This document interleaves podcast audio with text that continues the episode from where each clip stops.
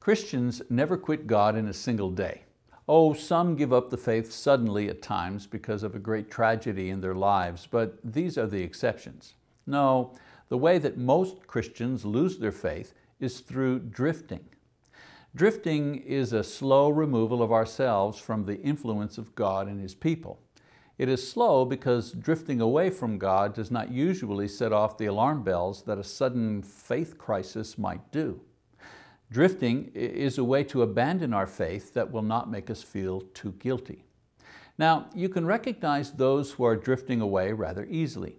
They're the ones who are replacing their spiritual priorities with worldly ones. For example, being with the church slowly becomes secondary to pursuing worldly activities and people. A devotional time with God in prayer and Bible reading is slowly replaced by other more urgent things and serving others is relegated to times when there is nothing else to do. The saddest reality in all of this is that since our demise in Christ is ever so slow, it is not usually noticed until it's too late. The sin that lies behind drifting is dishonesty.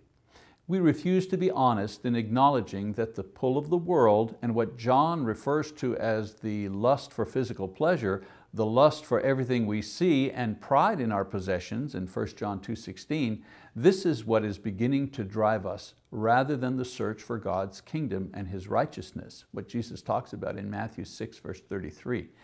Now drifting can be reversed, but it requires a brutally frank assessment of the direction of our spiritual lives as well as the courage to come to God on His terms, not ours. That is why remaining faithful requires a daily commitment to keeping the Lord and His church a priority, lest we drift away.